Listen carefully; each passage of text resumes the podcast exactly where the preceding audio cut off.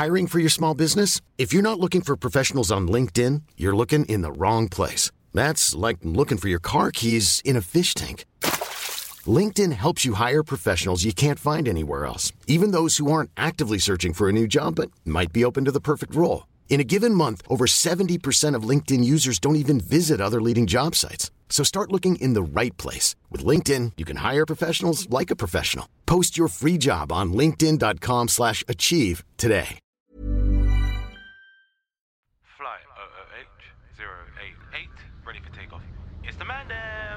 Je luistert nu naar de Out of Home podcast. You're listening to the Out of Home podcast. Are you locked into the Out of Home podcast? You're listening to the Out of Home podcast featuring Kieran, Kwame, Yaf, and Steven. You London boys are crazy.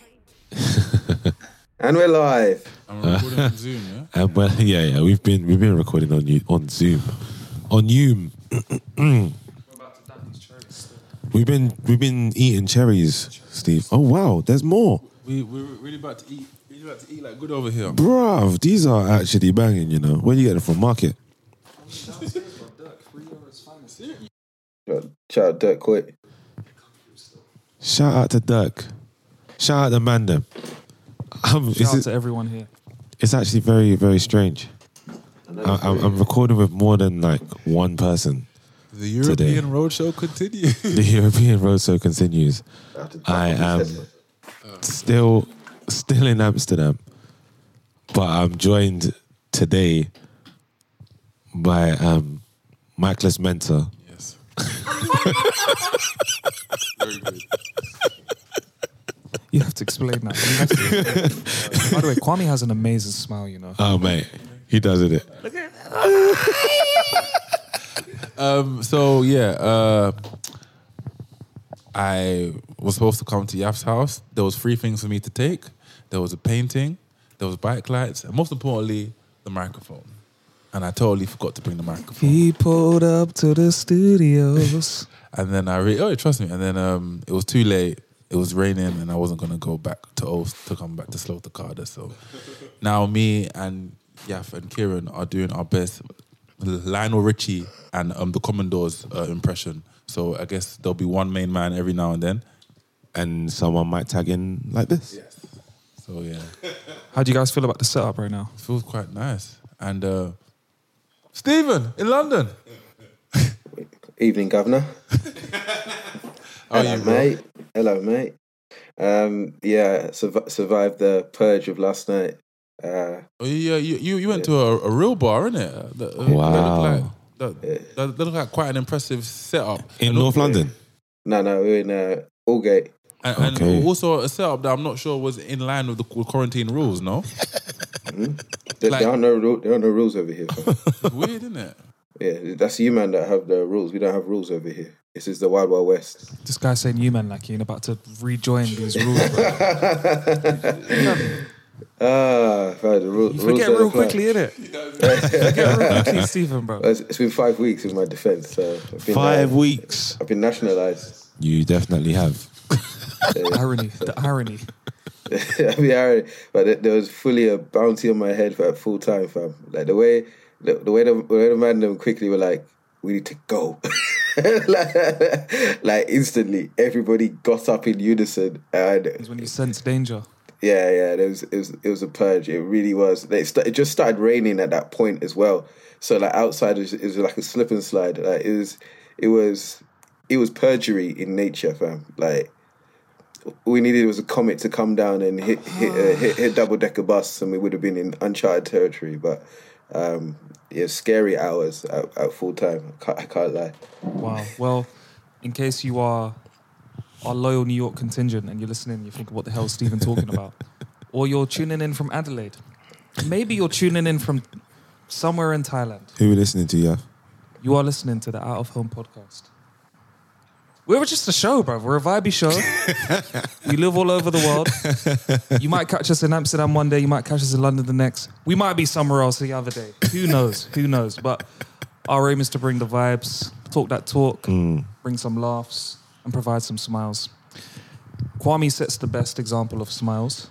This is You've you're- referenced it Thank you so just now. much, bro. No, do you know it's because I'm up close and personal to it. I don't think I've been this close to your face before. I don't think so. No, I don't think this is this is quite a facey environment. Yeah. But I've, yeah, thank you very much. Um, apparently, I have a nice smile. I've been lucky with those blessed genes. But I must say, So, Mr. Kwame, before you continue, um, is there a light behind your head? Because you're like, giving me like teen angel vibes, fam. There's a bright light shining there, and I don't know if you're going towards the light or coming from it. We'll soon find out, boy. I thought, thought man was about to. I thought man was about to ascend. Oh, that's way better. Oh, oh yeah, that oh that is the lick. yeah, but how about Kieran though? Yeah, well, Kieran's not in shot. Kieran's, Kieran's. You need to move. Um, you need to move closer to Kwame. Yeah, yeah. Now I see you. Oh, all right. I don't know. Ah, I don't, I don't actually know. I don't. Yeah. So um, I have the same problems. I'm trying to get my lighting right. the Out of Home podcast, which is officially an award-winning podcast. We, we are British podcast um, award medalist. We came third, bronze in the bullseye category. If you're asking yourself, what is bullseye category? Well, listen, I'm glad you asked. bullseye category is for excellent podcasts which represent um, under uh, underrepresented audiences in the in the mainstream media. So we came third. We as an independent podcast as well. I think that's amazing. And Came I think, home. I think next year, next year we're, we're, we're, we're aiming for gold. But we we, we, we, we, we, we want to thank a bunch of people. Um, the BPA, also was it Global? Did they global, the, global company that sponsored us? Yeah, yeah, yeah. Um, a, a bunch of our um, uh, and f- a bunch of our like fellow nominees and anyone that was yeah just happy for us and like sent us a text or an IG message saying well done. We really appreciate it. And in our, in our first year, full year of being a British podcast award or being Brit- British podcast, we've won an award. so Award, man. it's amazing. Congrats, boys. Yeah. Congrats, congrats, man. Congrats. Congrats! It's like Tokyo. We made podium, man. We made podium in the Huh? Olympics. Yeah, of we did. I podcasting. think. I, I, I think it was. Um, I don't think we had to even much time to like just take it all in because everyone was kind of talking about the football. But it's a great feat, man. It really is. Yeah, it's a great feat. It I think is. it kind of set set a little bit the day after. Yeah, like, yeah, yeah. Oh, actually, yeah, yeah. yeah, yeah. Because I think I think at first you're like, oh, Yeah, yeah, yeah. Third. Yeah, yeah, yeah, yeah.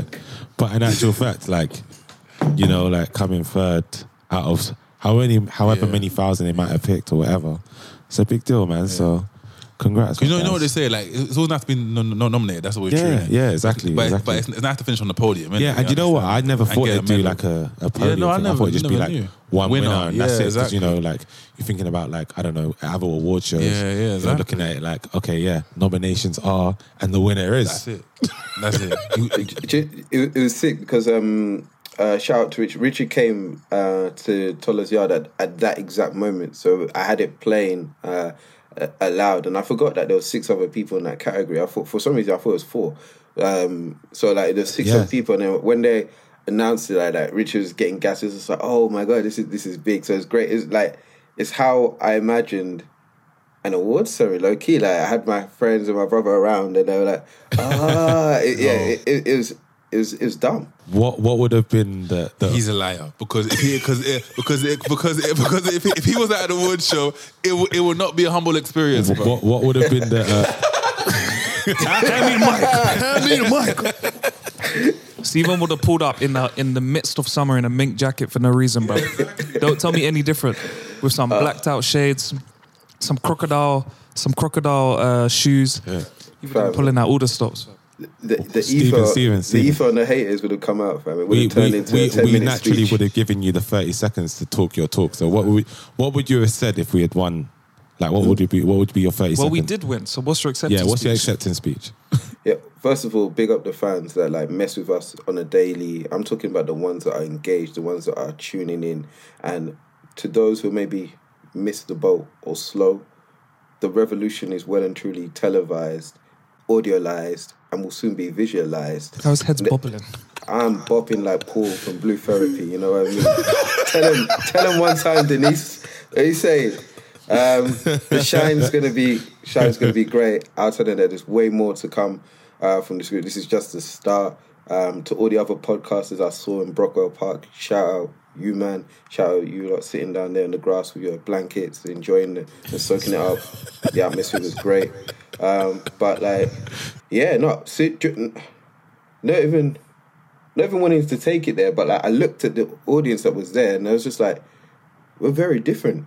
Like, mm. Mm. like I saw mm. the people like, and Kwame, you you watched it as well. Yeah. So so so you, you know what I'm saying? Like it's Yeah. different. So like to be amongst that and then to be um recognized, as well Yeah, yeah. as well. Like like yeah, we were with like seasoned people that that's their job. Like, Like, podcasters, isn't that's, it? Yeah, yeah, yeah, that's yeah, their yeah, job. yeah, yeah. And like man like Jamie Laing from um, Made in Chelsea was there, langing langing about. He was Langing he was, about. He, he was out there. The McVitie's the McVitie's um, Empress. Oh, sorry, Emperor. Uh, it was there. So like everybody was. I say everybody. Everybody in the podcasting world was there.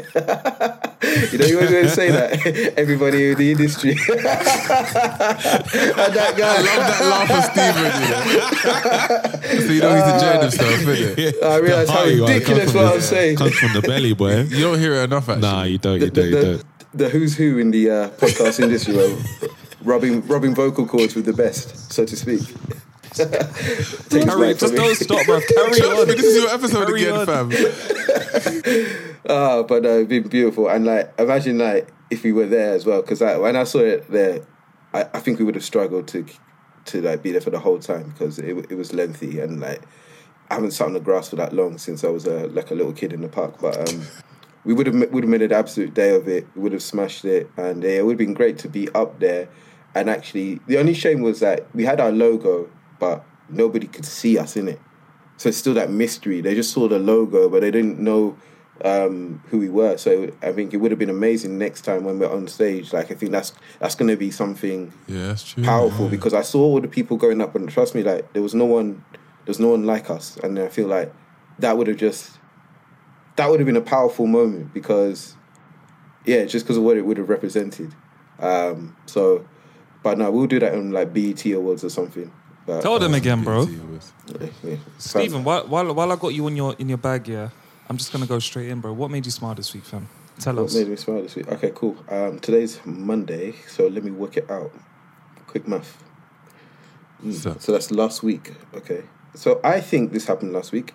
Um, so yeah, I think this happened last week. I'm confident this happened last week. He's thinking. Yeah. So no, it's uh, I got to link up with Yaf's boy Manny at the Daily Paper Store, um, and shout out, to to Manny. Shout out to Manny and uh, Ballers Talk as well. And uh, they were working on a program with um, Alex Iwobi. Um, so I got I was there with um, with shout out Toby, shout out Hafiz, um, and they were there as well. And then just we received like a Alex Iwobi. He came to the store. Uh, we actually programmed something like a day for him um, in the daily paper store. So just to connect there uh, which was amazing to see. And then also having like gigs rock up as well. Like it was just amazing to be a part of that. And then like their video just went live uh, yesterday, I think actually. And then just to see how they put it together, um, to see like other people uh, from our community doing some dope stuff as well was great to see. Um, so outside of that, the big, big, big, big one was uh, it's my brother's birthday. So Yeah, shout, yeah. shout out to my little Shout brother out to Tola. Yeah, it's not so little brother, but like, um, no, it was great to spend time with him and to celebrate. Uh, we ended up randomly in uh, in uh, Clapham Clapham Common, um, at a bar somewhere, um, listening to the most random collection of uh, '90s hip hop. Um, and then just ordering drinks. It was just good to like chop up and spend some time with him and just celebrate uh, that moment, especially like in the after kind of like lockdown as well. This place was closing at three, so we got a decent time to like just chill there. Obviously, you couldn't stand up and move about as freely. well. You could, but like it just wasn't the same vibe. But it's just cool to be out. And then we had that. That's gonna come with a question. Steven's a real South Londoner now. You know. Have you man clocked it? Yeah, yeah, yeah. He yeah, just yeah. dropped South London Bro, locations like Bro, he, had, he hasn't been like this is the first time that, in, that he's been that to London where he's like visited South London, but now he's really in South Yeah, London. yeah, yeah. You're South Londoner now. Like his so- bro- because his brother lives south though, isn't it? yeah, yeah, yeah. But like now you re- you really are a South South Londoner. I'm, I'm, knee, I'm knees deep discovering on discovering um, conquering land like like Ash, just going from my Viridian City to Gotta um, say that as all of well. it. Shouts out to Denise. bro. Oh, my days. But like, uh, no, it's, it's cool to celebrate um, with him, and then obviously yesterday uh, linked up with Richard and the boys, and then like, Uh, um, sorry, Tola's birthday. Hmm. Are you forgetting something and somewhere? Or someone. someone. What happened? You saw me. You came to my house. Oh shit! Yeah, yeah. I yeah. greeted you, Captain Morgan. Do, you know, wait, wait, wait, wait, wait, do you know what happened? You no no you threw me off my, my course. I, I received a question when I was loading that. So yeah, obviously back to Clapham Common. After the music, I text Kwame who was at a, a wedding um, to see if he was come down. Obviously he couldn't make it, and then obviously to collect the mic, I had to link up with Kwame. So I forgot what time it was, but it was after midnight. I remember. Uh, rocked up to Kwame's, went to kill it. Man was suited and booted dapper dapper, you know. Uh, yeah, the, the the lines were popping, fam. Everything, the, the shirt, the shirt was under. You know, you know when the top two buttons are on undone. You mean that man, man had himself a night. Man had himself a night. No, so was- he was- he greeted up. He greeted us with a bottle of Wes Morgan, like straight straight at the bottle. Like, I was just like, rah. So like we had some glasses, uh, clinked up for Tola, and then the most amazing moment. I got invited over the threshold. This is one of those moments that's up there with kind of like um, if you know your old school Nickelodeon, then you'll remember when Stoop Kid finally left the stoop in Hey Arnold. Like this is of that kind of gravi- gravitas. I finally made it over the threshold. Uh, I finally made it from Lagos to Accra. I crossed over, and uh, that was beautiful. It was wonderful. It, it it was Kwame's home, but it felt like my home as well because there's a lot that I could identify That's amazing. identify with. And then uh, yeah, we're in this front room, which um, finally made it to. Um, last time it wasn't possible. So so lock, it was literally lockdown. Man wasn't accepting no visitors, no nothing. no, you know, them was like, mom, like my, my, my, my, my, my, my mum, dad were having a little bit of um, a Barney Rubble in it. So I was like, yeah, I don't think it's best if you come inside here. And like, you've been Nigerian as well. Yeah, yeah, yeah. It happens, isn't it? It's married, isn't it, bro? All right. And so, I was, so I was like, yeah, bro. Let me, let me, let me, let, me not even bring you into this, into this, into this. What do you call it? C- chemical warfare. But yeah, we came through, and it's actually quite, quite funny for me because, like, now, like, every time like you shout like Tola, I, d- I, I, I don't think of an IG name. I have my own experiences. Yeah, I find yeah, that yeah. name Oh, a couple yeah, times, true. isn't it? You understand, Yeah. isn't it? So that, that's actually a bit beautiful feeling. And uh, You man yeah, like- connecting deep. He was telling me all yeah. kinds of stories. I was, like, I was just like, "Ah, when did you speak to him about this? It's just like when I was in the front seat. I was like, okay, like some deep conversations. No, no, But- no. He's a, he's a, he's a, he, he, he- he's a good guy. Like, uh, and um, no, no, Mu- much love, much And, and then um, yesterday linked up with the man them to watch uh, the England game, and it was just nice to see uh, boys shout uh, Iggs, E-Man, um, Richard, and just all, all of the man them that we linked up. It was good to see them because I don't see them often enough, and just to like chop it up uh, was great. And then just to experience uh, yesterday with them in Cola, it was a vibe. It was a vibe. Fam, I need to get back to Amsterdam. I spent way too much money in this country. oh my goodness. How much money you spending, boy? You spending that dollar. Fam, London expensive, innit? it, it, it it got to the point, you know, when you're, I've, I've never had chills at logging into your ABN AMRO. That hasn't happened to me for a while. Like, like I, I, I bought. I bought a bunch of stuff and I said to Tola, "We're running it back to the store tomorrow." I said, "Like this, this is not, this is non-essential drip." Ned. Th- th- exactly. NED. We're running that back. Thirty. Shout out to the Ned talks. um, but yeah, that's what made me smile this week, and I'll pass back over to our AMS studios. Oh, I'm gonna go. He said dead talk, fam. He's too sharp. Um, Kieran can look, ladies and gentlemen. Um, yeah, I was in. Non-essential drip. Net talk, and my head went straight to Ned Flanders. what the hell, bro? That's the definition of non-essential Oh, exactly, Trust bro. me, It, it was there. It was Oh, you guys. No, I was in London. It was, a, it was a beautiful time. I saw I saw, I saw Kieran. I saw Kieran can't speak. I saw Roger, I met Quest for the first time. I was like, oh, that was dope. Oh yeah, shit. Yeah, yeah, yeah, yeah. Met Jam. Yeah, yeah, yeah, yeah, yeah, Met yeah, yeah, yeah, to be a good dude with impeccable manners, bro. Oh man, Jams, what guy? Um, then yeah, I, was, I linked up my brother, my sis, my fam, bunch of people like Becca. Met your Nate, brother? Gerard. Yeah, you met my brother, who Yeah. you likened to a certain New York, 50 Southside Cent. Jamaica Queens rapper. Yeah. yeah. Yo, 50 Cent. uncanny resemblance. they they, kind of they kind of both have build and like square heads, so I, I can understand. I wouldn't say that. It's even the laugh and the smile.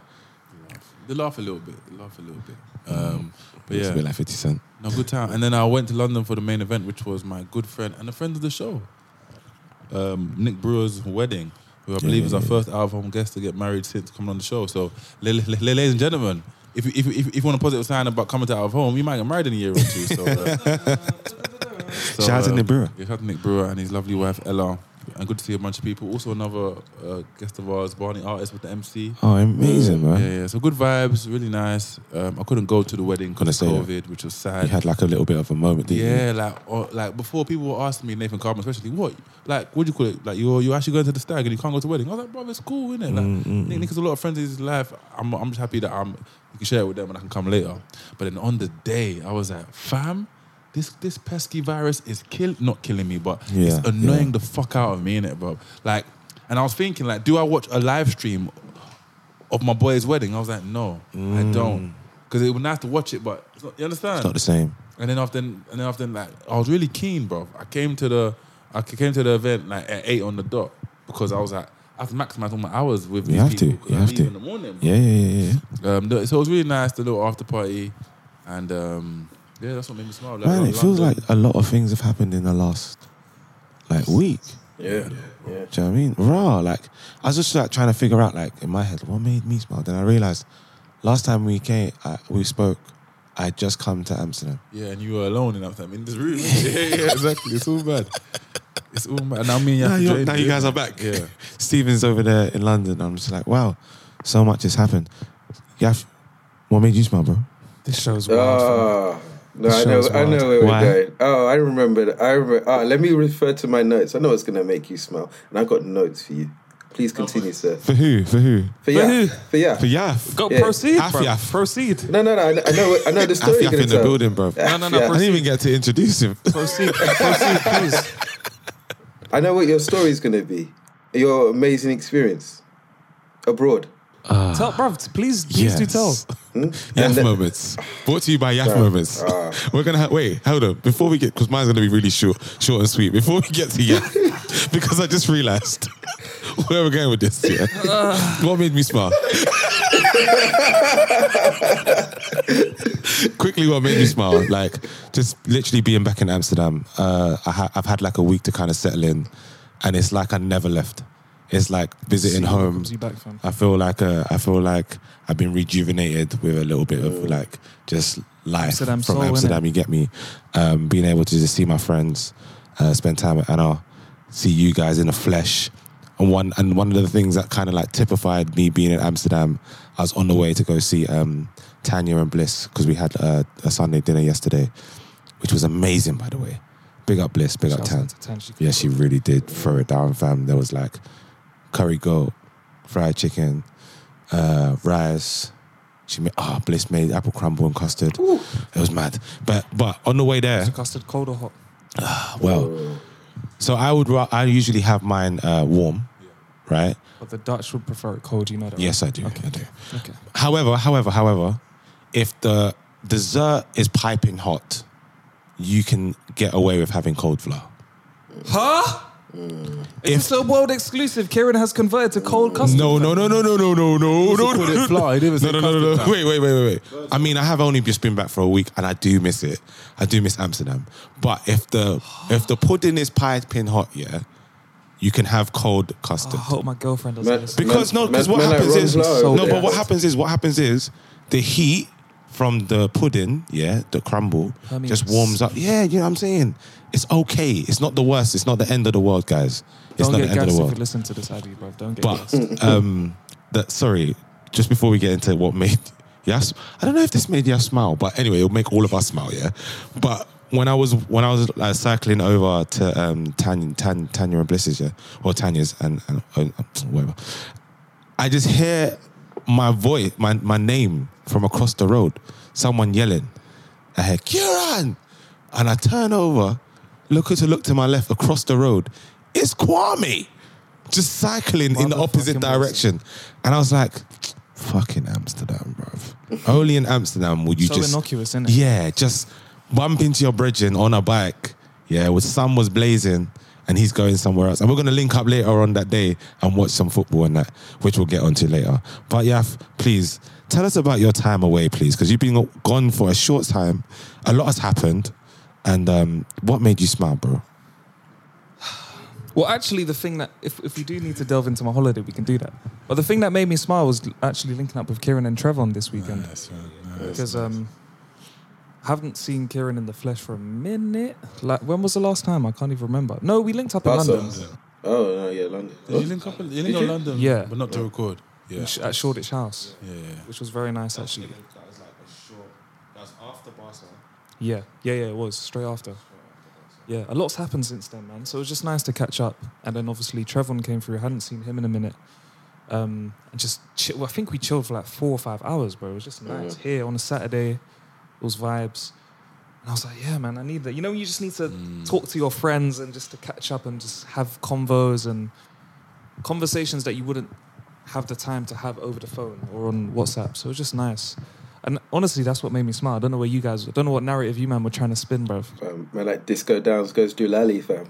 Man fell into an Ibiza trip, bang. And, Yeah, Yaf, Yaf Moments, brought to you by Yaf Moments. Ah, mate. If, Top if, and you, tails. if you look up four leaf clover, you just see a picture of Yaf. Like, honestly. No, never, never, never, never, never. Bro, there was a moment where actually both ends of the airport were mad. So like, we um, the government has this new app where you can get a, a COVID test, and then your test, you get your test results, and then you log into the app, and it generates a QR code. Like you have to have that QR code to travel in it. I'm gonna make a long story very short, but the app had frozen, like it had crashed. It was the first, no, it was the second day of the app being live Yeah, yeah, yeah. and there was just an overwhelming amount of people who were trying to use the app in it. you said that. it Wasn't running, but we had the test. Mm. The test said negative, but we didn't have the QR code. Get to the KLM desk thinking, yeah, it's calm. Like our test clearly states that we got negative. No can do, bruv. No can do. Like the head honcho of KLM lady came through and said, no, like I've got friends in Spain. I'm not even daring to fly over because it's just too difficult right now. Da, da, da, da. I said, okay, cool. Like that's totally understand. Like you can see we've done everything in our power to make sure that we get on this flight. What can we do? And she's like, you know, you know, there's like this certain Dutch nonchalance sometimes. Like, yeah, I'm sorry, it's nothing. And I was like, okay, uh, all right, but like, there must be some possibility in it. She's like, no, I'm sorry. I have friends in Spain. I don't go because you know it's just too difficult. fam. I don't care about your friends right now. Fam. All right. It like so at this point there's an hour and a half until the flight. Let's just fast forward an hour later. We have run to the other side of the airport and back with all our luggage, sweating our asses off, tried to get a quick rapid test that cost 250 euros each. Didn't bang. We've come back to the desk. They're still not having it. I'm ready to call the Uber to go home and just get a flight in the morning. To which point, my girlfriend calls the Dutch Ministry of Health Oh my. God. emergency line. To which point, they tell her there is a desk downstairs of their like um, of the GGD, which is Yeah. like the health service, where you can go and print off your QR code. This is mad because we Bro, often, there's call half you, an hour till our flight, fam. we often call you the diplomat. Man had diplomatic immunity, fam. Literally, fam. Immune from all kinds of viruses or whatnot, fam. Bro, fam, fast forward, bro. We we jumped on that plane. We jumped on that plane, and I was just. Do you know the one thing that kept ringing in my mind as I was on that plane? That dumb woman, bro. You can go and see your friends, fam. I don't know why you're stressing. All of this. You're telling me about your friends, fam. You're telling me about your friends, bro, in Spain that you don't want to go and see. Just go downstairs to the desk. Where you work, fam? And you could have been on your merry way. You're out here slaving away in Schiphol Airport, fam. In, in- on a in- Saturday, in, you know. in, those in, in, those ghastly powder blue outfits, fam. trying to stop my shine because you don't want to see your friends, bro. What's wrong with you, man? No, that was a stressful one. That was a stressful I one. wasn't. I wasn't expecting that still. I was expecting that. I thought it'd be about you, but you actually got someone else. You were like, nah, go see your friends, fam. That was a stressful one, still. Man, then- and- man didn't even have to walk to the plane either. That chauffeur, that Lam- that Lambo came. No, that was that, was in Ibiza. That was the way back. I was on the way back. So, what- so Can't what happened keep there? up with the blessings, fam. mu- mu- must be nice. so uh, where what, what happened on the way back? Bruv, is this show about my trials and tribulations of life, fam? Uh, no, What is there's no this? tribulations. It's Wait, tri- wait, hold on, trials and triumphs, fam. TNT. I have, I have, I have, an, I have an important Trials question. or tribulations? Steven, they are not trials and tribulations. Did you? Yeah, yeah, yeah. Yes or no? Yeah, yeah, yeah, yeah, yeah, yes or no? Du- du- During part one of your trip, did you get travel sweats? Not uh, mental travel sweats, but physical travel sweats. Okay, Because I had okay. to run. Okay. But you can ask Abby. I was Oh, yeah, like- extremely calm throughout the whole time. Of course you would. No, be. that, that doesn't that doesn't surprise me. That doesn't surprise me. Impenetrable. But if you must know, when we was coming back from FIFA, we um we were at the lounge, and the food was dead there. So, and I think our boarding was let's say the boarding was quarter to two. I'm just making this up, yeah. We're at the lounge. It's ten minutes until boarding. The food was dead, so we said let's just go to Burger King get vegan Whopper, and then we'll go to the go to the gate. So we've got to the gate maybe like 53, so eight minutes after the, the boarding, and Yeah. there's no one there, bruv. Like the guy's wrapping up at the desk, and we're like, hey, hey, hey, like we're here. He- at this point, he's like talking on his little walkie-talkie. Yeah. So I think this is the point where the, the the luggage guys are saying like, yo, are these people here or something? So we've seen him, and then I've already like walked past, but Abby stayed behind the desk. But I've walked past as if to say like, yeah, we're here, and I've seen him just like fluttering on his keyboard, and he's typing in bare stuff, fam, like bare systems. I'm seeing our names pop up, and then like luggage, da da da da da da. So like, right, have we have we missed the boat here? Like, what's going on? Anyway, he's like, he's politicking on his walkie-talkie, and he says, "All right, come with me." So we're walking down, but like we're. Not, it's one of those ones where the gate you have to go outside and Yeah. get on a bus, in it. Okay. I can see the KLM plane there. I was like, let's just do some Mission Impossible. We can jog there. It's calm. And he's like, no, no, no. The plane's. Um, he said something. Can't remember anyway. But he's talking on the walkie-talkie, talking on the walkie-talkie, and then I just see some car put like in the in the sunset, bruv, just pulling up like. Oh my, Steven, are you listening? Fam, fam, on the microphone, as we, we have Yaf Downs. It's Yaf Downs. He's just like, oh, bring out the good car straight away. So they, she just pulled up quickly, quickly, sped through the airport, just and like dropped us off right by the Do plane. you know? just jumped. Do you know what's really funny? Like, I bet as he's like looking at your thing on the screen, you're actually probably so oblivious to what's going on, and like, you know, you in your mind, you're like, bro, like, man might have missed a thing, and you're all you're sweating, you're I'm wondering. sweating, You're just like, that's really interesting that my thing's just like popped up on the screen. Just like, he's like, yeah, like. And, and you know the part. I part wonder that, what they're doing, bro. no, no, more than anything, I'm not gonna lie. The only thing that was on my mind, really, really, was I just want to sit on this plane and finish this burger, fam, because we had to wrap it up. We had, we didn't even get to Again. finish the burger. Again, and now, Kick, kick, His, kick. his, his, his, his concerns are so unprimary, fam. It's just like you think about totally different things, bro. uh, nonchalant manager. And you know the best part? To cap it, cap on it the, all off. on the head, because that's when me left. to, to cap it all off, this was a scene that I imagined. So Yaf and Abby are coming up up the stairs, and then uh, the captain of the plane's announcing, "Ladies and gentlemen, they made it." And then in my head, I've envisioned Yaf and Abby walking down the aisle, something like a like you know, throwing people throwing rice at a wedding, just to celebrate the fact that they've made it onto this flight. And it's just like it's all popping off. Yaf's like, hey. it's, it's it's it's a club scene on this plane. The pilot is reassured. He's like, oh, "Thank God you made it," and they take off on their merry way. We need to be doing alternative Apampa endings because, bro. APEs, bro. Uh, What, what legends? What a legends? so here I am. Here we are. Here we are, half an hour in. It's Um, Monday. It's dark. It's dreary. It's raining and it's wet. In feels- Amsterdam, anyway. I don't know if that's the same in London, by the way. Yeah, it's exactly the same. Well, I it- just looked out for the first time, but um, You could say it's very reflective of the There you last go. 24 hours. There you go. Mm-hmm. What do they call that? Pathetic fallacy? I never got that. Really? My G, spud me, spud me. Come on, man. Perfect fallacy. But it's been a mad one, innit? It's been crazy. no, I think we um like most people who are into football or who are from the UK, like everyone knows what's what's hap- what's transpired in the last 24 hours. England played against Italy in the European Cup Yes, yes. final, very important. The first one first England final for what 55 years, I believe. Very, very long In our lifetime.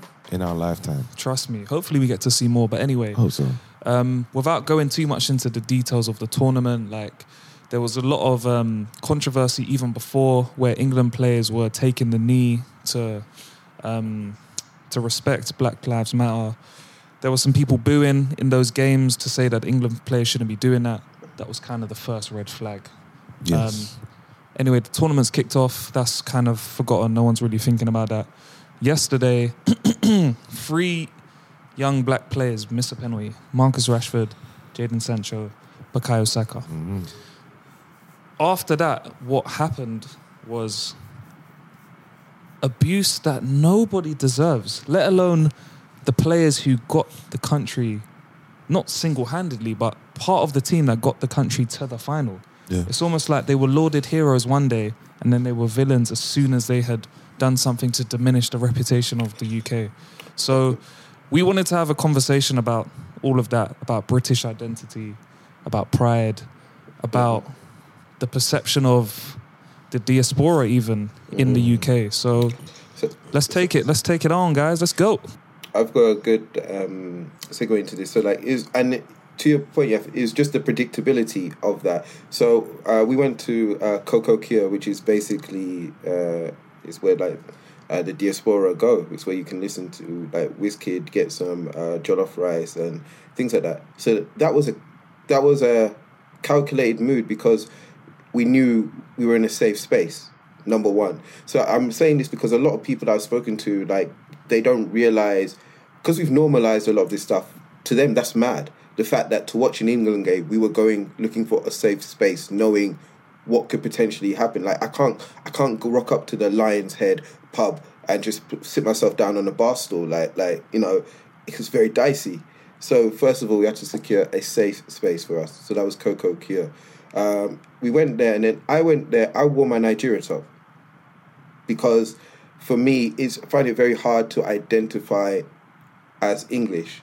From when I was younger, I always said to my uncle, like, if I ever was good enough to play for a national team, I'd play for Nigeria. When mm. England played Nigeria, I I was in the Nigeria half, my Nigeria kit. So like that's where kind of where my loyalty lie. And then amongst us all there, we all had this kind of awkward realizations that we really support the team, but we don't support the country. Yeah. And it was that that notion of like, okay, cool, these young black men will could potentially win a trophy that would be for their colonizers, essentially. And in the ten years to come, history will be rewritten to kind of um, diminish their light so that others in the team's light would shine. And an example of that Very was good point, man. Harry Kane, like Very good subpar performance by his, by his standards. Like whole okay, tournament. yeah, exactly. But all of a sudden, I know M&S were ready to roll out that ad with um, Gareth Southgate and, and Harry Kane arm in arm, waistcoats and everything to say, "Oh, British pride is back," and that would have been it. There would have been no mention of uh, Raheem. You wouldn't see Raheem in that ad. You wouldn't see um, Saka. You wouldn't see Sancho. You wouldn't see Rashford. So like history would be rewritten, and it would be kind of like all the efforts of this generation would have just gone into like filling the cabinets of the country that colonized a lot of it and that still fails to recognize uh, a lot of the people as as immigrants. You had Priti Patel who was sending people home, then all of Who, a who is sudden she? Who is she? Sorry. I don't even know who she is. She's um, she's an op of the highest order. No, but she's a she's an MP. She's a member of parliament, and she's part of the Tory government, and she has some very like questionable views on immigrants. Surprising because her parents are immigrants themselves. But anyway, sorry. E- e- exactly that. So she spent most of her time sending people home, and all of a sudden it was hashtag It's coming home, and I was just like, make it make sense. Like you had people flip flopping um, around the country, re-revising history, and it was just I spoke to loads of people about this, and if the feeling amongst those with dual citizenship or dual heritage was just one of confusion. It was just like we like the team and we like the positivity in the country, but we know what it is. And I think the most saddest moment for me was it was full time. They missed the penalties, and the man them looked at each other and said, "We need to leave now," because Sorry. we, inst- yeah, I don't want to be a badger, but well, weren't you saying earlier that you went to a safe space? And you haven't like you ha- you have you haven't like you haven't like um, um jollof rice. Yeah. So, so has has anything changed from the start of the match to the end? No, no, no, no, it's fine. I mean, like it- we had some like um, English fans like behind us, and like just kind of like the xenophobic chants towards Italy. I found was interesting. was inter- yeah, was yeah. interesting. It was just like, oh, you can stick your twirly pasta up up your ass, and I was like, you you will be eating vapianos tomorrow to cure that hangover and and a pizza. So like.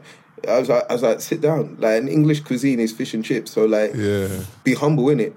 so, yeah, yeah. but our, our concern was more like once we get out of Coco Cure, we're we're we're out there. Like yeah. to describe the scenes, it was like you know on GTA when you're on level five and all kinds of madnesses are happening on the streets. It was Which that. game? Which game? Which game? Five stars. yeah, which yeah game? Grand Theft Auto. Okay. No, but which?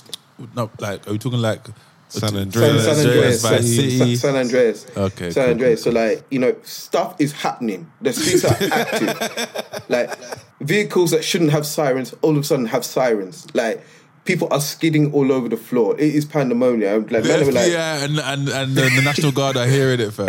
everyone is out in force. The National Guard are getting dusted. They're getting floored. The horses are retreating. I don't know why. I don't know why British police in 2021 are out here with horses. The lightest bit of rain, and it's a hazard. It's Bambi on ice, but with a big unit.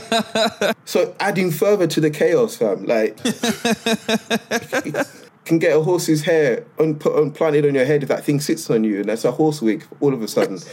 But that's besides the point. We just knew that it wasn't safe, and we needed to get home ASAP. So that whole thing from there was how do we get back quickly as possible without as little um, incident as possible. And like we were, and it was great because we managed to do that. Apart from like when they announced, oh, last train, and everybody was running up that thing just to make it, and like people were getting clapped left, right, and center. But it was just that notion that we knew that we were not safe.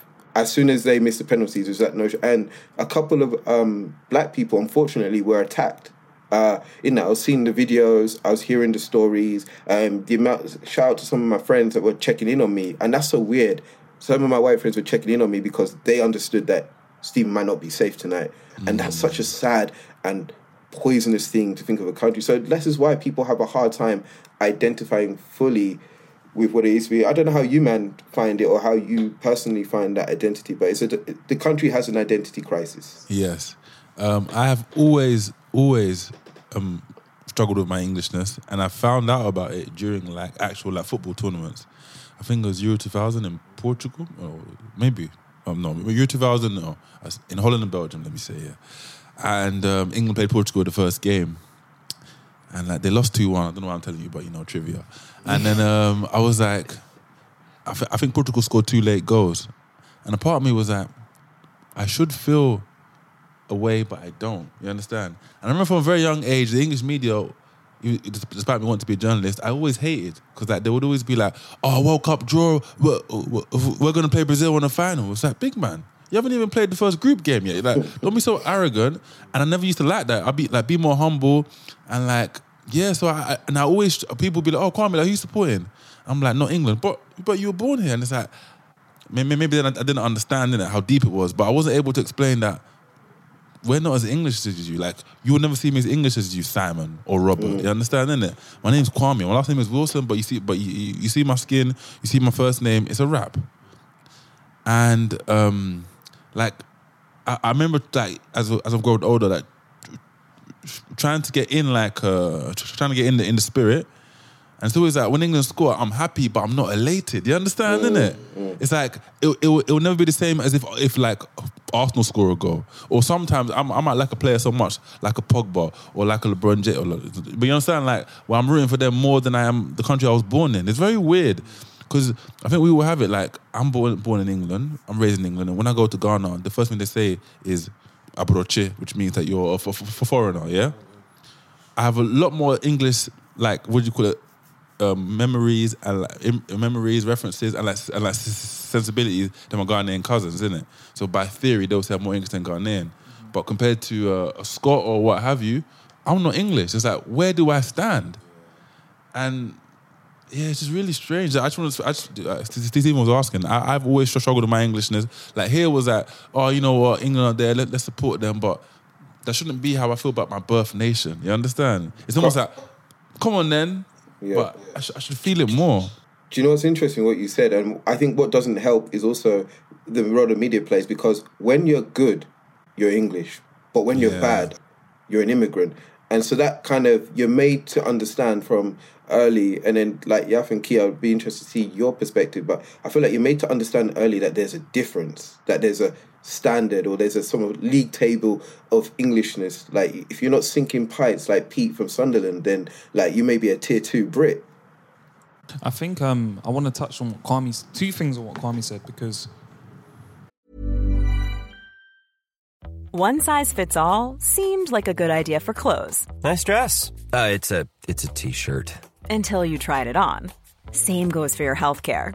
That's why United Healthcare offers a variety of flexible, budget friendly coverage for medical, vision, dental, and more. So, whether you're between jobs, coming off a parent's plan, or even missed open enrollment, you can find the plan that fits you best. Find out more about United Healthcare coverage at uh1.com. That's uh1.com. There's never been a faster or easier way to start your weight loss journey than with PlushCare. PlushCare accepts most insurance plans and gives you online access to board-certified physicians who can prescribe FDA-approved weight loss medications like Wegovy and Zepbound for those who qualify. Take charge of your health and speak with a board-certified physician about a weight loss plan that's right for you. Get started today at plushcare.com slash weight loss. That's plushcare.com slash weight loss. plushcare.com slash weight loss. The difference I think with this England team now is that they represent a more wider net of what it means to be British. Fact. Yeah. Meaning, if you see a Raheem Sterling score, or you see a Bukayo Saka set up a goal, you know that that could possibly, or you like you see yourself in that person, innit? Yeah, yeah, yeah. Because that person represents the same values, and has maybe had this, a similar struggle to you. Yes, they're multimillionaires, but you know they they, yeah, they load in, load in, but they still Load in. experience some of the things that you've experienced as a coloured person, innit? Now, the disappointing thing is that after everything that happened, England get to the final. For a small minority to ruin that with and tarnish everything that England have done because that's dominated the news. Like we should be celebrating the fact England got to the final, but instead it's like this negativity around black players. Now, what does that say to this young generation of black people who are growing up and aspiring to be the next Raheem Sterling, the next Bukayo Saka, the next Jadon Sancho? What like what message does that deliver? I think it's the same thing that you just said, Steven. Like, am I really British? Mm. And I think that's disappointing. But the second point is that I've always considered myself a Londoner. And I mm. think there's a very big difference between being from London and being from the UK. And I don't say that to sound arrogant. Oh, yeah. I don't say that to sound. I don't say that to say that London is the best place in the UK. But I think London best represents me. Yeah, know, like- of course. I, I grew up in London, which is very diverse. Um, whether you're from Somalia, whether you're from Scotland, whether you're from Jamaica, Trinidad, wherever, like there is something for everyone, and you learn about all of these different cultures. You learn about all of these different sexualities. It's just so open. It's a melting pot, is it? It's, it's a cultural melting pot, and I think like that's what shaped us to be the people we are. If we didn't grow up in London, we would not be the open-minded young men that we are. So and I think it's been magnified by stuff like Brexit, by stuff, by people like N- Nigel Farage, by hooligans mm. disrupting the Black Lives Matters protest last year and have made it more divisive. Like, for me, that London represents or has for a long time represented what it means to be British in my eyes, which is Mm. diverse, open, and have a very varied opinion. And like, the stuff that I see when I see monkey comments and all of that, it's just like uneducated fools who haven't been around a diverse community or a diverse environment. Uh, I, I, I- I hear what you're saying, but I don't know if you can wholeheartedly say that those people that did that were making some of those comments or people that harbor those feelings haven't been in multicultural environments. Because some people that are just some people are just racist, right? Do you know what I'm saying? But I do hear what you're saying. I think I um, identify more as a Londoner than I do uh, being from the UK. And it's funny, like wherever you go, you're like, someone asks you where you're from, I usually say London. Depending on how far I am. Do you know what I mean? And if they don't know that, then you know I'm just saying I'm from the UK or whatever. But um, going back to like I, think what Steven and Kwame were talking about, like about placement and feeling British and um, and, and supporting the, the English team. I think this is the first. I think yeah, this is this is the first tournament where I felt proud to kind of be like, see the team and be like, right, I see myself in it for like the first time where I, I'm, seeing like even though I played such a long time ago, if I was to make an English team, it would look a sort of like the one that, that that was out there this this this tournament.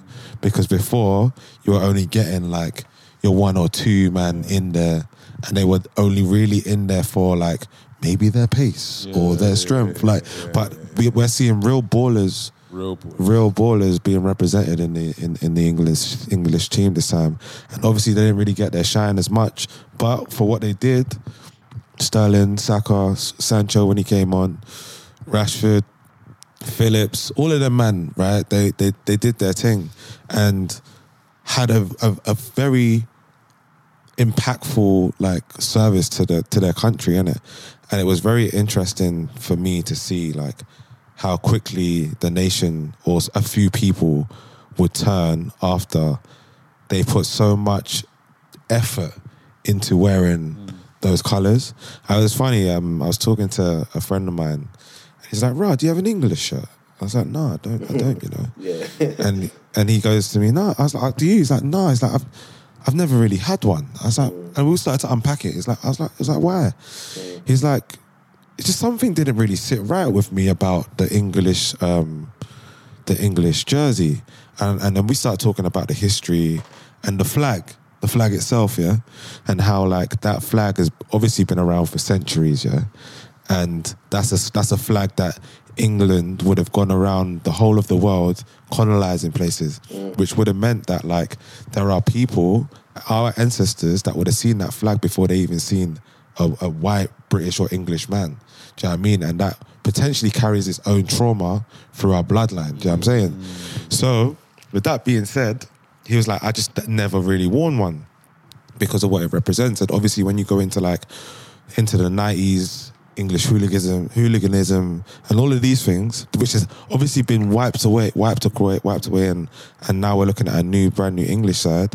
But with moments that happened yesterday, those are the things that come creeping back very, very quickly without without too much of a second thought. Do you know what I mean? And it's like, well, to Yaf's point, where what what does it tell younger players? Yeah. Like we were talking before we even got on on this uh, episode today, and Yaf made a very strong point. He was like, Saka, Rashford, and Sancho probably walked up to that penalty spot, yeah, knowing that it was one of the most important kicks from one of two for two reasons. One because the nation depended on it, and being black youths, if they missed, they knew what was going to come after that, and that's not something that they should have had to worry about During the penalty during a penalty shootout. Yeah, my um, my biggest concern, and I've because I've, 'cause I've had a f- like, do you know? Also, I want to shout out all of the people that hollered at me just to see if I'm Yeah, if I'm good yeah. as well, because quite a few people from work hit me up, and like that's that's love in it. I Mhm. respect that because they didn't need to, but um, my biggest concern within myself was that as soon as Rashford missed, my first thought was, "Fuck, man! I hope they don't make this guy the scapegoat if England lose." And then Sancho missed, and I was like, "Fuck! I hope they don't try and make it a black thing." And then Saka, I saw Saka step up, and I like we all already knew, like we just we wanted to be positive, but deep down we knew already. We knew Saka wasn't going to score that penalty. Like you could feel it. But sorry, because the great point you made at that moment, rather than being like "fuck," England gonna lose, you're like "fuck," they're gonna they're, they're gonna Demolish yeah, it. yeah, yeah, yeah. And that's that's a scary feeling to have, but it's because it's been normalized in our minds. Mm-hmm. And I was just thinking, I, I, like, I got back home and I didn't sleep until like two thirty, and I just thought to myself, "Bro, like, why did I feel like that? Innit? Mm. Why did I feel like that? Because that's not a normal thing. Yeah, it's, that shouldn't be normal. Do you, do you know what's crazy is because every, we weren't even together. Like obviously you you went to Amsterdam, but it's weird that at that same point we were all having the same thought in our head, like telepathy. It was it was mad because like uh, actually after Sancho missed, uh, the man started to put their jackets on because we already knew that okay, cool, we need to make a swift. Um, that was already in our minds. We need to make a swift exit. We already knew where this was going, which is which is mad. And then um, going back to like Key's point upon uh, like um, the identity in the like the England jerseys as well. Obviously, the red cross for a lot of people symbolizes bloodshed as well.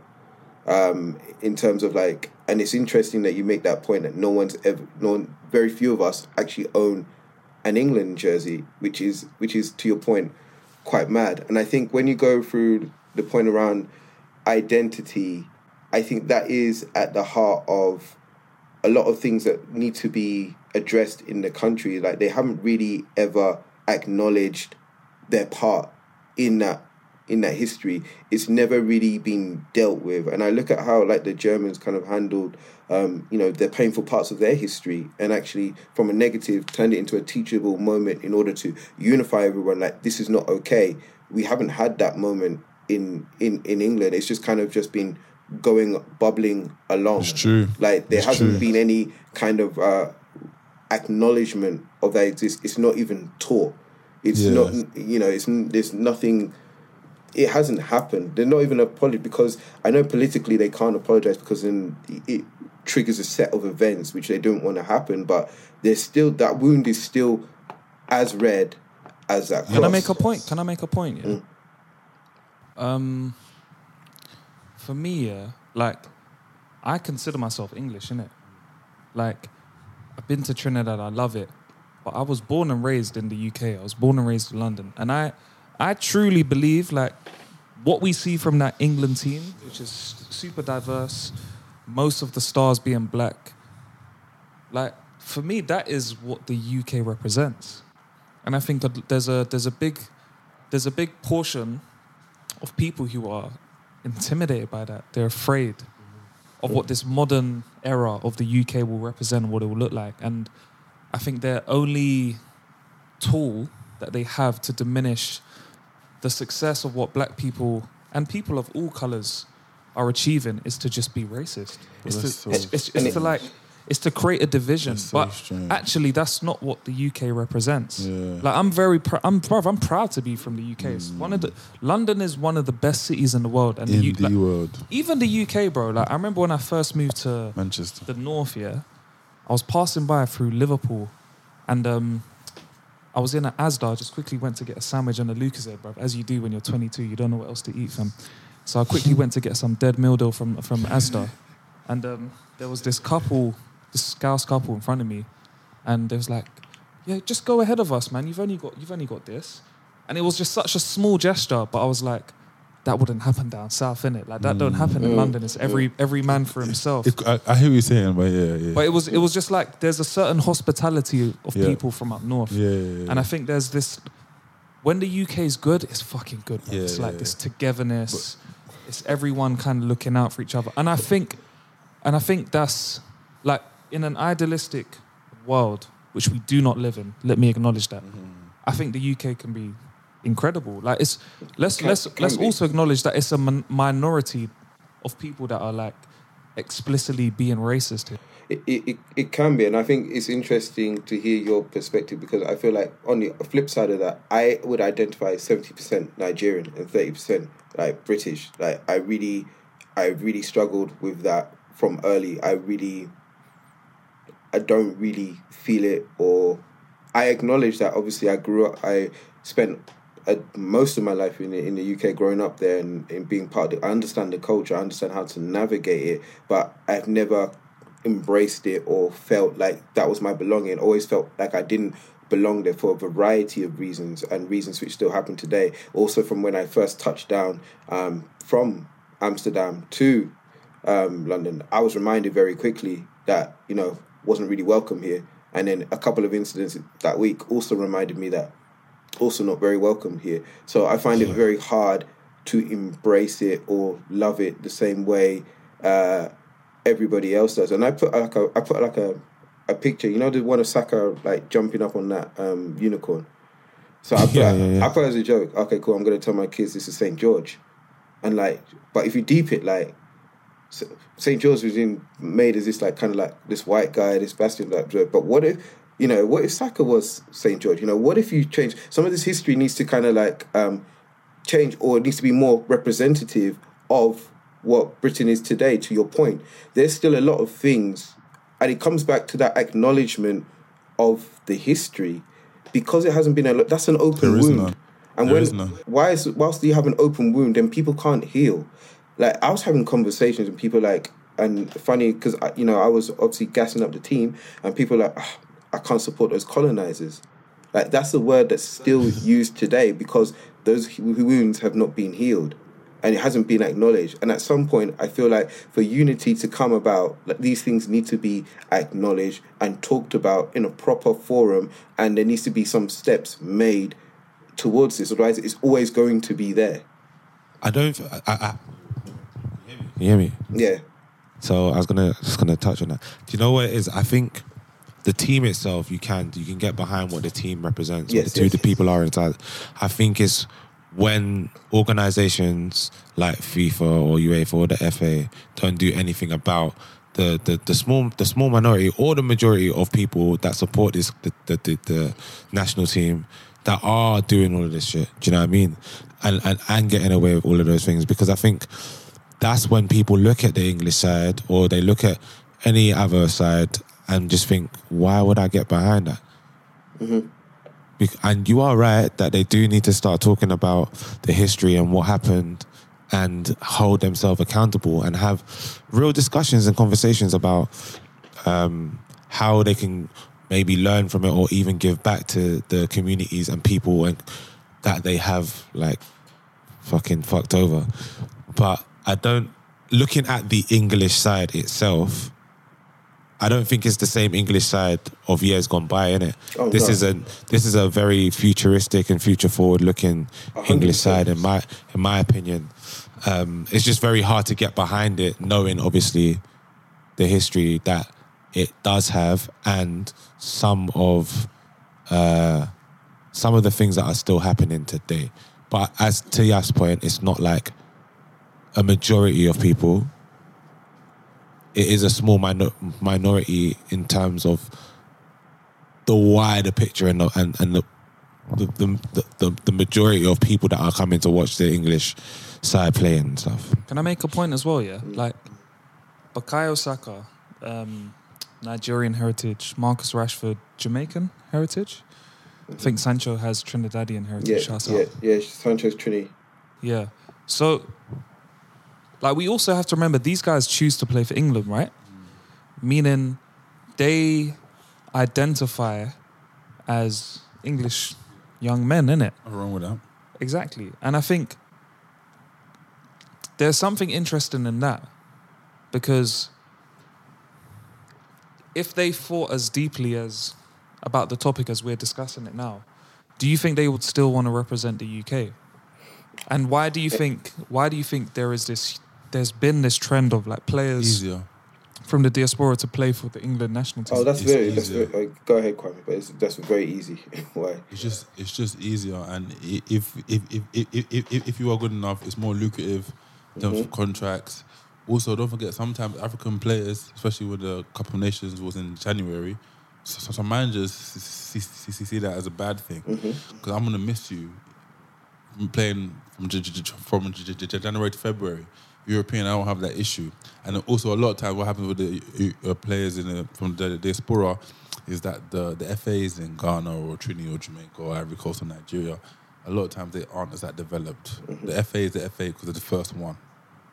There- there's no English mm. FA in it, mm-hmm. but um, a lot of times, even Roy Keane, a white man, Irishman, was upset that the the Irish team in the World Cup were, were eating like cheese sandwiches, mm. and I've heard lots of stories about p- pitches, like what do you call it, like conditions, about like re- re- re- re- remuneration within the national mm-hmm. team of national teams of mm-hmm. from from the continent.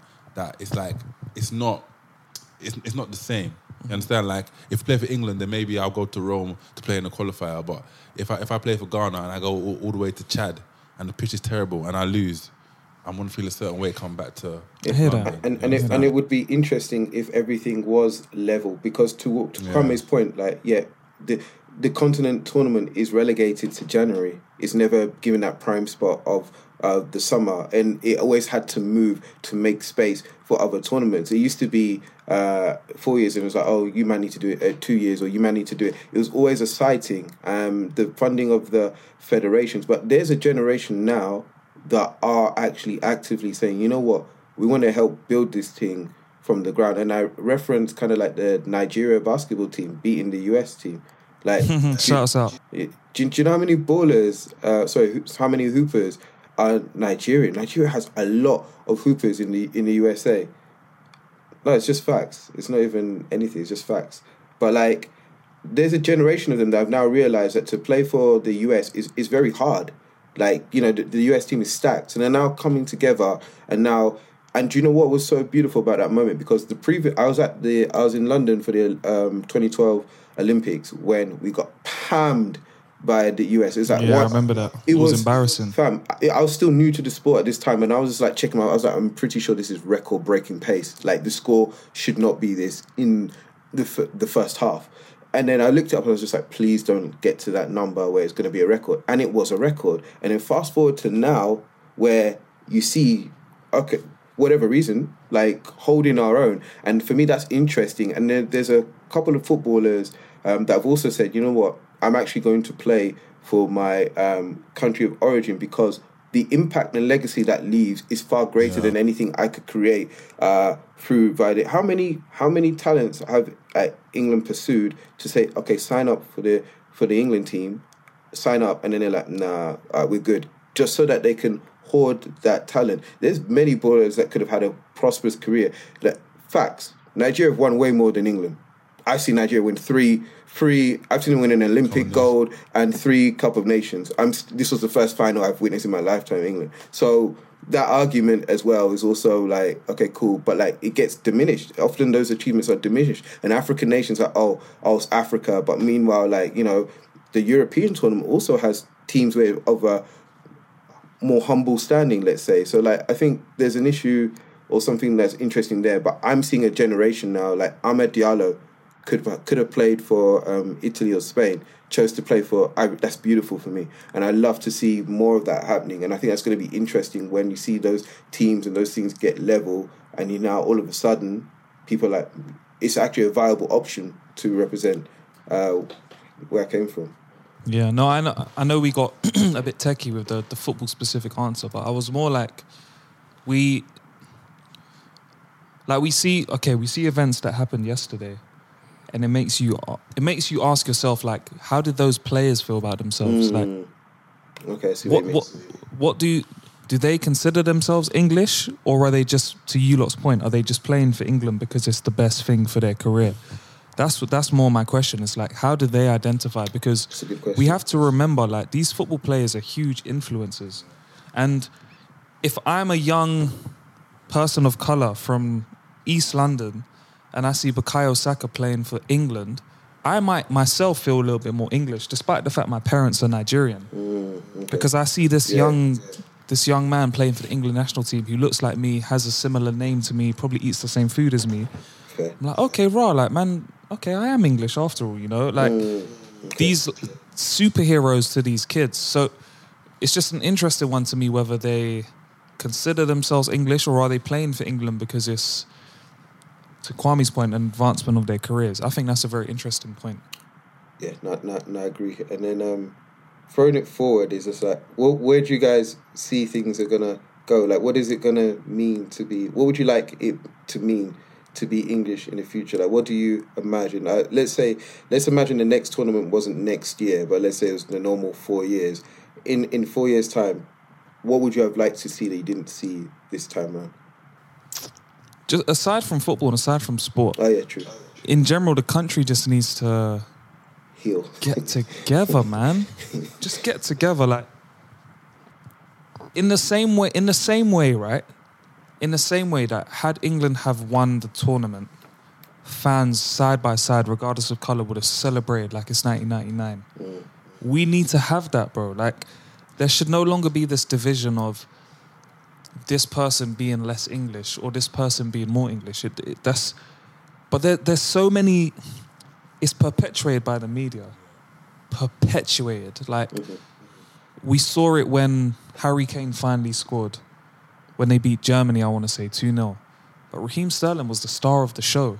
Yet who got the most um, front page coverage? Harry Kane. Like there's this unfortunate picture that's painted of like the white English superhero. It's never Raheem Sterling. White savior, innit? White savior complex. You know, and for me, that's that's a that's a big challenge. I think the more that we can, as a nation, continue to build on the amazing diversity of what we what we stand for. Like even just look at the MBE list. Raheem Sterling, no, no, Marcus Rashford, MBE. I think Raheem Sterling did get one as well, actually. Yeah, I, th- I think so too. yeah. Sir Mo Farah. Like, there's great black British leaders.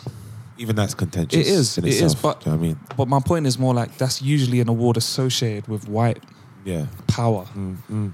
So Member of the British Empire. empire, yeah. Yeah. But I, I, I just feel like the, the the country has so much potential, so much power that when we're together, it's, it's strong, bro. It's powerful, and Yeah, for sure. it's just a shame that we continue to be divisive. But I f like I said, I think a large part of it is down to the media. And to rally off that, I think in the future I would like to see just the continuation of uh, the diversity of the sport, but behind the sport, in the media, in every facet. Because when you truly achieve that Pangea, then you cannot have moments like this. So I believe, I hope four years from now, um, y- y- you know, we're seeing with the punditry team, which is great to see. You saw Rio Ferdinand, um, you saw Eni Aluko, I've, you saw like a, di- a much more diverse uh, people representing from um, um, that perspective, which was great. But the people behind the scenes in FIFA, uh, in the government, also needs to reflect in, and I think that's when you're going to get kind of like this unified. So I, I, I really hope that that's achievable. Well, a big step towards that in four years. I know it's not four years, but like uh, as we move forward. the the last bit for me this is actually a writing experience. I don't think I've shared with you, man. So um, yeah, I was an intern in my early twenties, and I loved football. I was wanted to get into either music or football. Uh, music because it allowed me to be more who I really am, and football because I would travel like across the world for tournaments to cover them. I did an internship with the Independent, the football desk. Got a couple of papers and got a couple more of uh, listings online, also in the print uh, version. And then I went to see a game. I think it was Fulham versus Stoke City, maybe 2014. And I was, the, so I'm in the press box. I'm, I'm, I'm, sh- I'm uh, no, sorry, West Ham versus. Sorry, I'm at Spurs anyway, different game, and I'm sh- sh- shadowing a very prominent white English um, writer, uh, fuck, Sam Wallace. That's his name. I think he's Mm. head of the Telegraph now.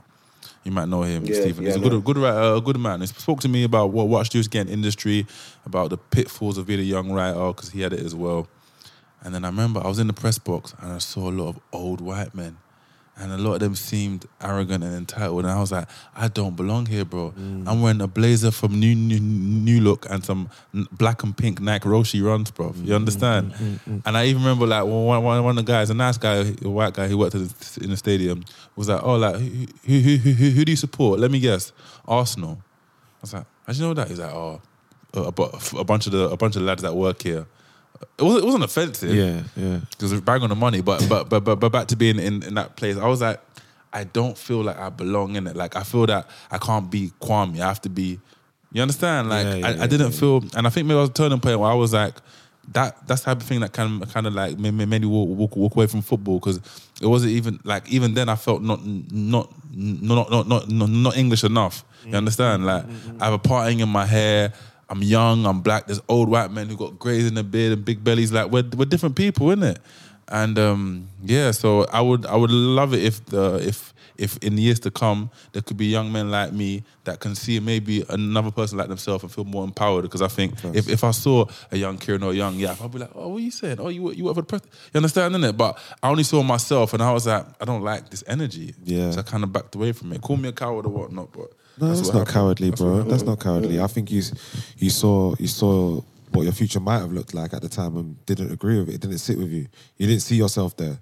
Do you know what I mean? And you've been able to take yourself and put yourself in the place position where you want it to be. Like, yeah, everyone has this vision of what they might do when they're older, and then they meet it, and they're like, nah, maybe that's just not for me. Do you know what I mean?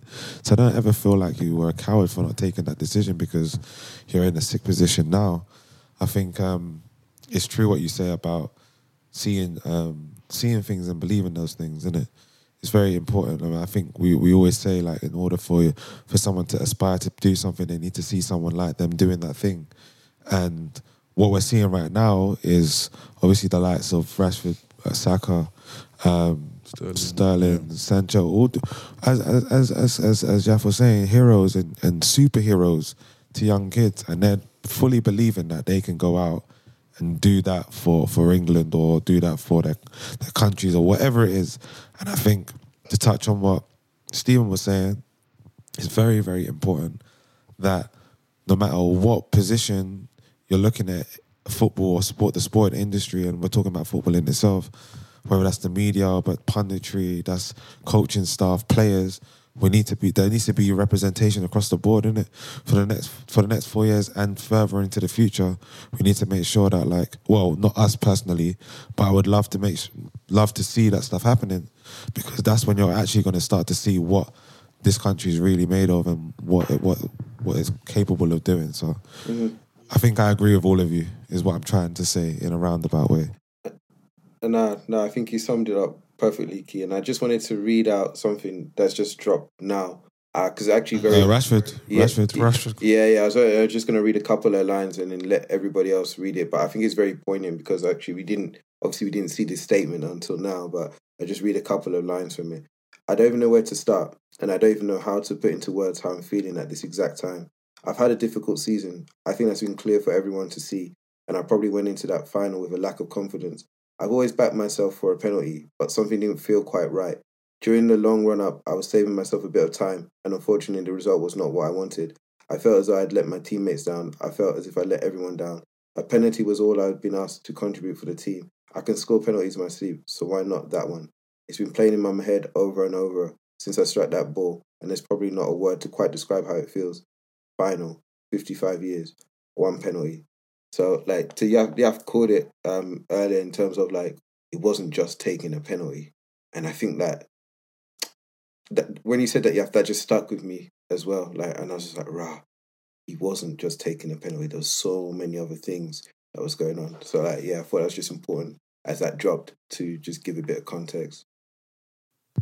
Yeah, man. Um, I'm curious to know how. I'm curious to know how much players were actually exposed to this because obviously they were crying, they were devastated at full time. But I wonder how many saw those comments and how how that made them how how much worse that made them feel. That's like something I'm really curious to know. Um, I think there's a. I still think it's just a small minority of idiots who are behaving like this. Like, yeah, I don't know. I feel like the media made a big deal of the social media stuff, even though it was wrong. I think the the thing. I don't have the answer, man. I don't have the answer. I don't think any of us have the the, the right answer, but there's an ongoing conversation that needs to be had around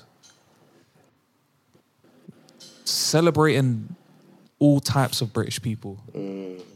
You know, and I feel like this generation is the generation to do it. I, Yeah, I really sure, feel sure. like all these people who are making all these comments and you know against the progressive nature of what the UK should be, they're just stuck in the past.